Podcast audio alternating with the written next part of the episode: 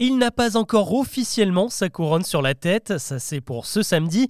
Et si Charles III, le nouveau roi d'Angleterre, n'a pas non plus le prestige d'Élisabeth II, il possède déjà une fortune bien plus grande que celle de sa mère. Selon le quotidien britannique The Times, elle s'élèverait à 678 millions d'euros. Cet argent, il le doit en partie à son héritage. La reine lui a légué un joli patrimoine de 400 millions, mais le reste, Charles le doit à un petit empire immobilier qu'il s'est bâti au fil des années.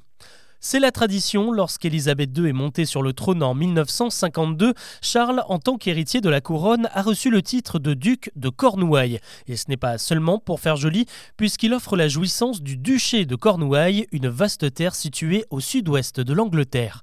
Sur place, les actifs immobiliers n'appartiennent pas à proprement parler au duc, en revanche, il en tire l'intégralité des bénéfices, ce qui représente une belle rentrée d'argent.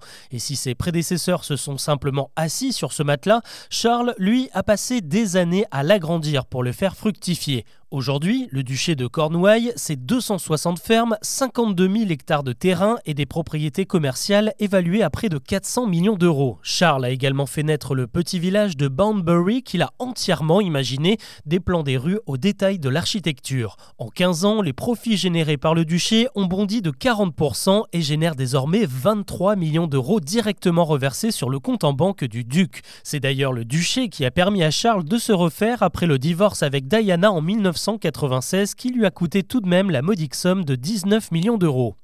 Désormais, c'est le prince William qui possède le titre de duc et qui va prendre la relève de son père en Cornouailles. Charles, lui, est maintenant à la tête de tous les actifs royaux comme le château familial de Balmoral.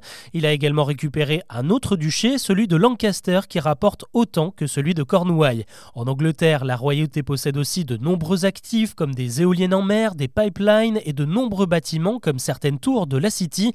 En additionnant tout ça, la fortune de la monarchie britannique s'élèverait à 2 milliards d'euros. Ça vaut bien une cérémonie en grande pompe ce samedi à l'abbaye de Westminster.